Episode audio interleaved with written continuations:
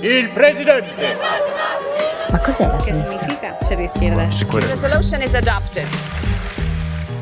Hello and welcome back to Take a Left, the podcast from the Socialists and Democrats in the European Parliament. It's Friday, the 18th of February. On this podcast, we normally dive into specific subjects, specific challenges that Europe and the world is facing as we explore our solutions to them. But today we're zooming out and going a bit philosophical. We're painting with broad brushstrokes. What has social democracy achieved recently in Europe? What should the EU's role in the world be?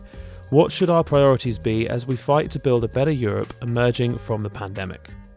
As we cooperate with other political groups to move Europe forward, what are our red lines? Now is a good time to stop and reflect on these questions. It's halfway through the European Parliament's mandate. We had the last EU elections two and a half years ago, and the next is in two and a half years as well. As such, we just renewed our leadership. Our group recently re elected Spanish PSOE MEP Iratxe Garcia Perez as president. We spoke to Iratxe about what we've achieved so far this term inside the EU and what we'll be fighting for in the remainder of our term. Looking outside, we spoke to Pedro Marques, our Vice President for Foreign Affairs, about what the EU should be doing on the international stage. I spoke to Iratxe in Brussels about what our support for the European Commission is contingent on. Iratxe, welcome and thank you for joining us. Hello, uh, thank you, Alex. Uh, let's get started. So, firstly, congratulations. You were recently re elected as the leader of the Socialists and Democrats, the second biggest group in the EU's parliament. For anyone who isn't so aware of how the EU works, can you just explain what the Socialists and Democrats group is? What do you do? Thank you. Yes, I am very happy to, re- be- to be re-elected by my colleagues.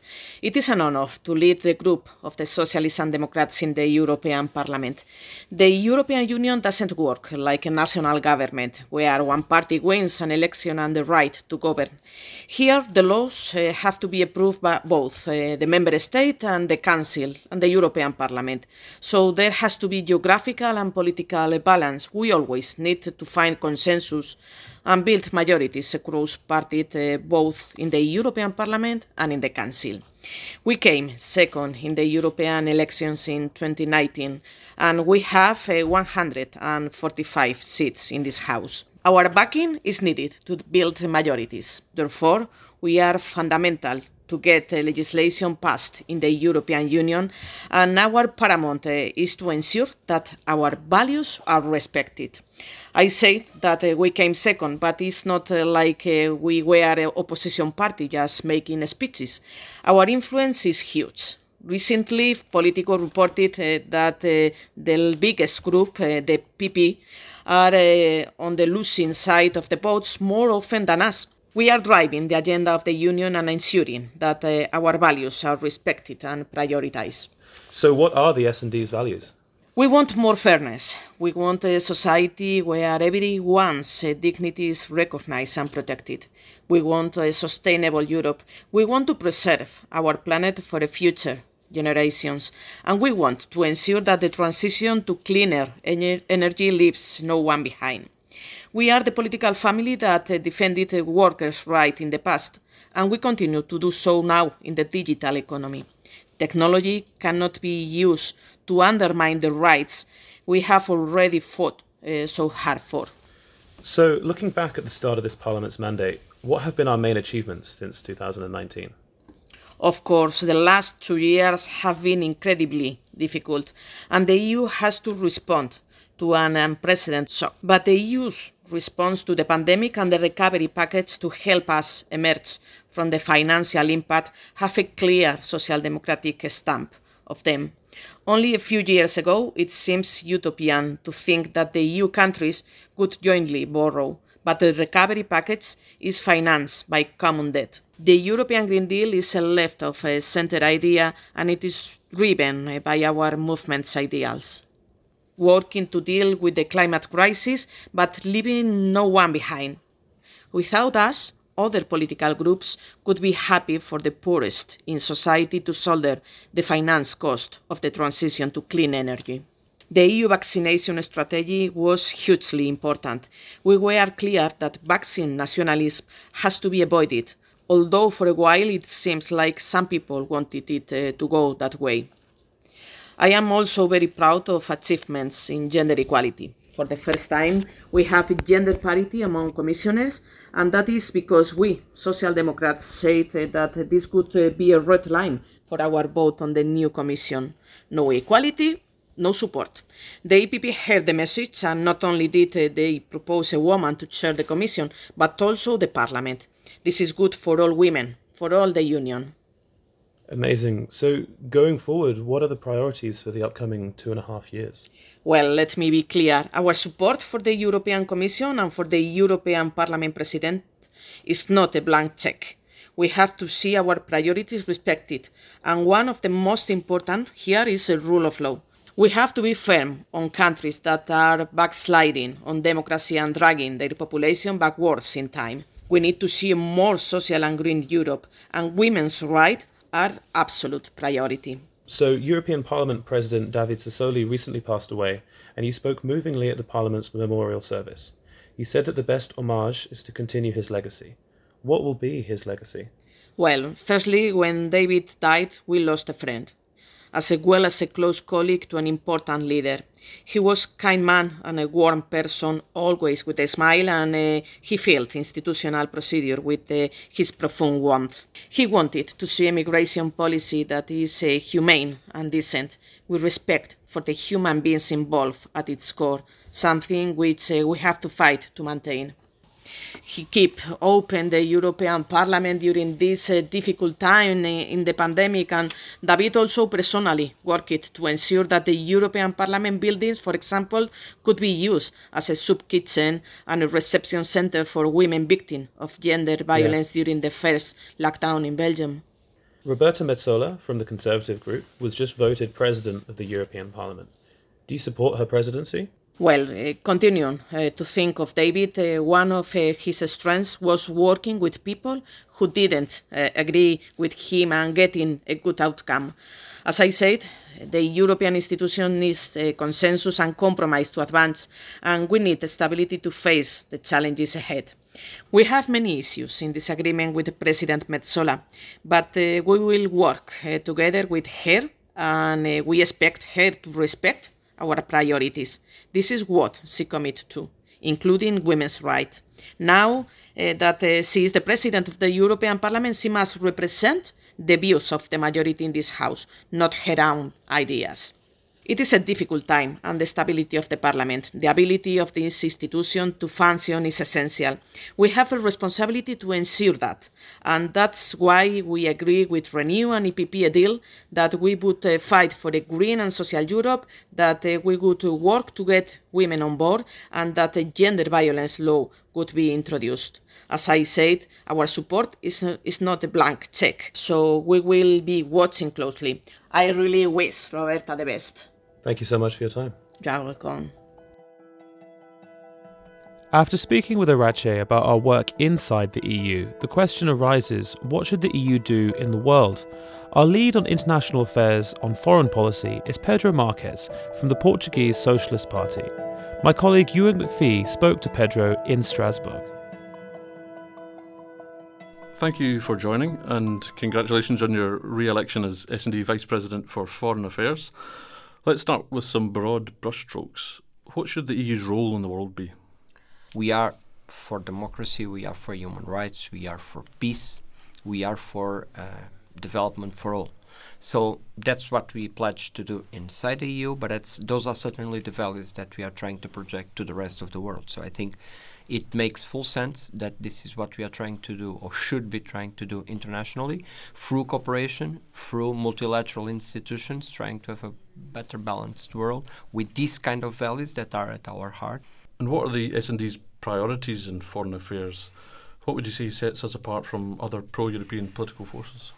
If we look at the, at the major uh, groups here, here, in the European Parliament or in the political families in Europe, certainly when you look more to the right, you see a more securitarian approach uh, towards uh, world development. You see uh, uh, uh, that European right is eager to in, in, in engage in this kind of new trends about uh, regional confrontation in the world of, of regional powers, and that's certainly not our path. If you go to other groups, to other pro European groups, then you see that, yes, there's a lot of concerns with decarbonization, etc., but the citizens, the persons are not at the center, at the core of these groups' priorities. And I think we do the balance really well. The S&D group, the, the Socialists and Democrats, the Progressive Family, we strive for development, economic development all over the world, but an economic development that n- does not endanger the planet and at the same time that leaves no one behind.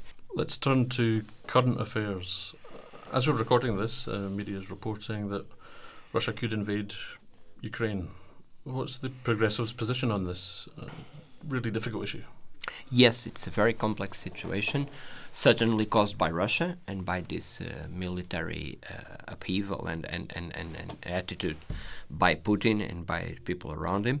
We need to get back to diplomacy, to cooperation, to de escalation of this crisis, at the same time remaining united from the side of Europe and saying clearly to Russia that there will be severe consequences, economic and in terms of even international relations, if Russia indeed insists in this kind of attitude this invasion of Ukraine. Ukraine is a sovereign country, they have the right to decide their own future and their own path in the future.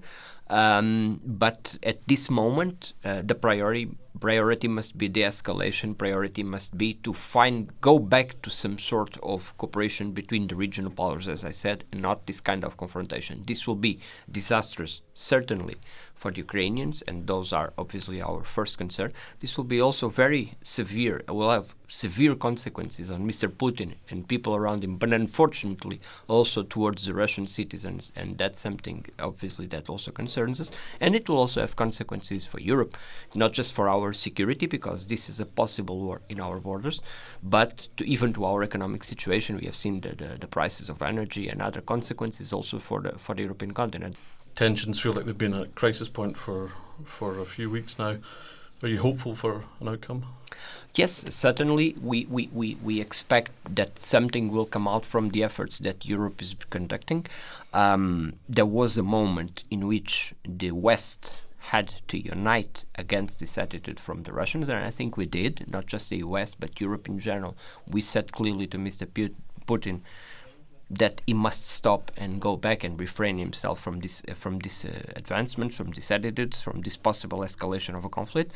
Um, we have shown uh, solidarity towards Ukrainians on this very difficult situation, and I think we were very coherent on that. And at the same time, our European leaders started a number of, of, of, of um, initiatives towards um, uh, uh, discussing with the Ukrainians and the Russians the way to de escalate this situation. More generally, what leverage does the EU have to see our values respected internationally? Well, first of all, acting by example. That's very important. Uh, when you talk about basic human rights and basic values, you should act by example, and I think Europe is, in a sense, a beacon of hope for many in the world, for many regions in the world, the way how we have managed to develop our continent with peace, stability, and security for so many decades now of the European project.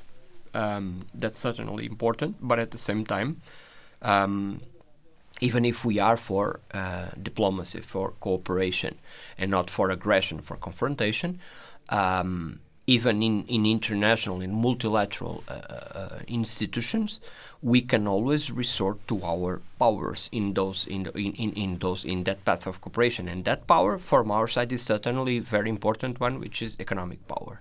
Uh, Europe is one of the biggest trade partners, one obviously one of the big economies economies globally, and certainly one of the biggest trade partners of the different regions in the world. And that means that through international trade agreements, through uh, international cooperation in general that we establish with the different regions of the world, we can uh, we can pledge and we can act towards our values and towards the respect of the basic human values in the different parts of the world. And that's certainly important leverage we have, and that we have been using in the past, and we should probably intensify in the future.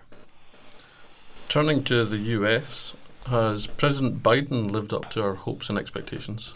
First, if you look more to the internal situation in the US, it's been so dramatically different from the previous administration. I mean, all that that narrative of fear of of disinformation, continuous disinformation, and, and uh, to the citizens, and the way the mismanagement of the COVID crisis that was done by President Trump and his administration, uh, I think it was totally replaced, and also a much more progressive way of handling the administration, of handling the country with with with a, a, a huge boost to the economy, to the recovery, to uh, I mean to, to supporting the, the, the families with most needs at the same time. So with a progressive approach to the to the to the recovery process and program.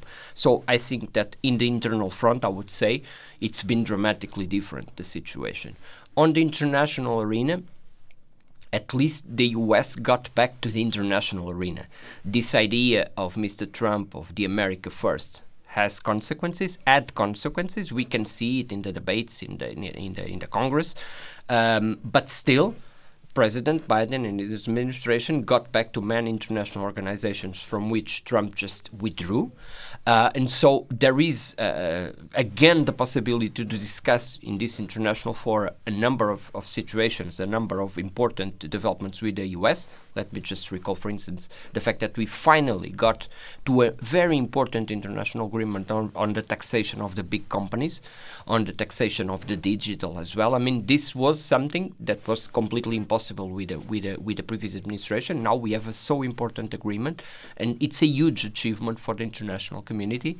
Uh, because we would never be able to do so uh, if we would only do as Europeans or no, it, it to be something done at the global uh, arena, and that was done certainly because of the, the, the willingness of the of the of the Biden administration. Of course, not everything is done, and some steps were not uh, the ones we would like. The, the, withdrawal from Afghanistan, the AUKUS agreement, the agreement between the US and and, and, and, and, Australia, just to give you uh, the example, um, are not certainly this the, the, kind of steps we would like to take. We'd like we'd like to have seen more multilateral approach to this to this uh, to these situations, more uh, um, I would say discussion between the, the Western partners on some of these of these dossiers. Uh, so I mean there is a, still a path to be to be to be taken, but uh, but uh, many changes for the better already occurred, and at least we have the capacity to go back and discuss the issues at international institutions from which Mr. Trump was just absent, as you know. It will be an interesting few years ahead, I'm sure. But what do we want to achieve in the next few years as a political group ourselves? I would say that the world develops to be fairer, that we want uh, human rights to be not challenged constantly and democracy to be challenged constantly in so many parts of the world. So we need to use our influence, our, our even our cooperation, our capacity to cooperate with the different regions of the world uh, towards this path. And at the same time, I think we need to strengthen Europe's own um, autonomy, on, on, on strategic autonomy in a sense. And this is something that we'll be discussing for a while. Europe it's not just a matter of talking about uh, policy of defense. It's not about uh, talking about armies. I'm talking about European strategic autonomy towards crises like the one that we just faced, the COVID crisis. Our capacity to to to to to make our decisions being uh, uh effective on the ground all over the world when we need diplomatic decisions, diplomatic uh, uh, corps. everything must be sustained by a European approach and a European capacity, own capacity to develop uh, these policies. And when it comes to crises and foreign affairs, is, is Europe quick enough to react? Well, I mean, the, the, the decisions and the, the arena of foreign affairs is not certainly an area in which you, you clap your fingers or something, uh, clap your fingers and, and, and take a decision immediately. As you know, we have the issue of unanimity, which is a critical issue for Europe in the decisions in foreign affairs issues. It's always an issue for us because many decisions have to be taken by unanimity, almost all of them in this area. So that means that a lot of discussion has to go on in the council. The competences are mainly on the side of the council, as you know, on this on this on this area. So um, we might say that we still, due to the way how we are built as a community of, of, of countries, of nations, um, in these areas in which the powers have not been trans- transferred to the European level, obviously, we, we need to, to take in account the idiosyncrasies, the differences between the countries. So sometimes it's difficult, but it's part of the nature of our process uh, in Europe. Um, anyhow, as I said, diplomacy is, is, is, is probably not all the time the path of, of, of, of, speedy decisions is probably the time in which you ponder your decisions, think about your decisions, take the right actions so that you are not uh, going into dangerous action. Finally, turning to a country you know very well in Portugal, the Socialist Party in Portugal won a third straight general election a few weeks ago um, with a growth in support for your party and with an increase in voter turnout. So, what's the secret? Well, it was great, of course. We are so satisfied that we did. Um, I mean, uh, there was a sense in my country that um, this political crisis was undue. We, we shouldn't have gone through a political crisis in this moment in which our focus was on the recovery from the pandemic, on handling the pandemic, and this, this still this very complicated sanitary situation, but also the recovery. So I think the citizens did not want to go to the polls at this moment, but they turned out.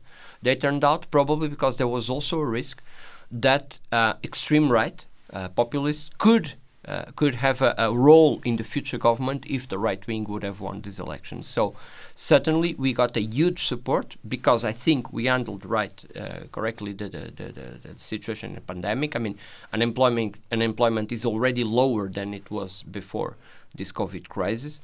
Uh, vaccines we were leading the world in terms of vaccination for, for, for so many time so so much time and um, and I think that the, the citizens really did not want at the same time that they think that we were ruling properly the country they did not want to face the risk of a government supported by the extreme right in my country. So and then they turned out and they supported our party significantly.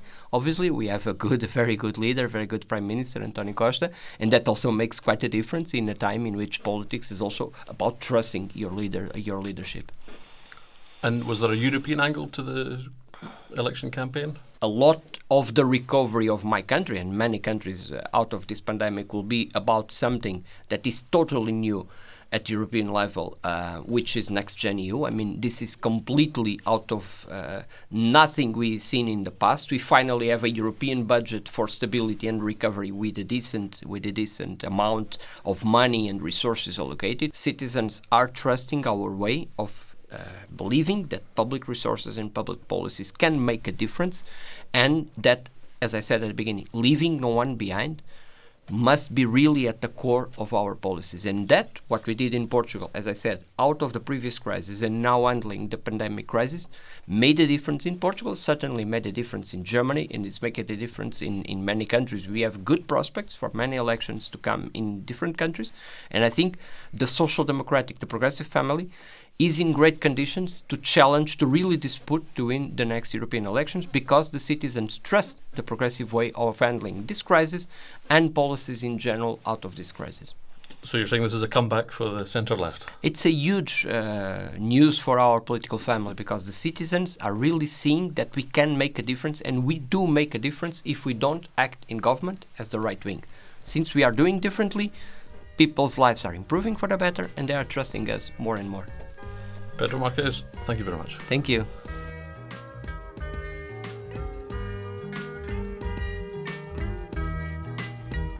Thanks for listening to Take a Left, the podcast from the Socialists and Democrats in the European Parliament. Do subscribe so you don't miss our next episode. Stay safe and take care.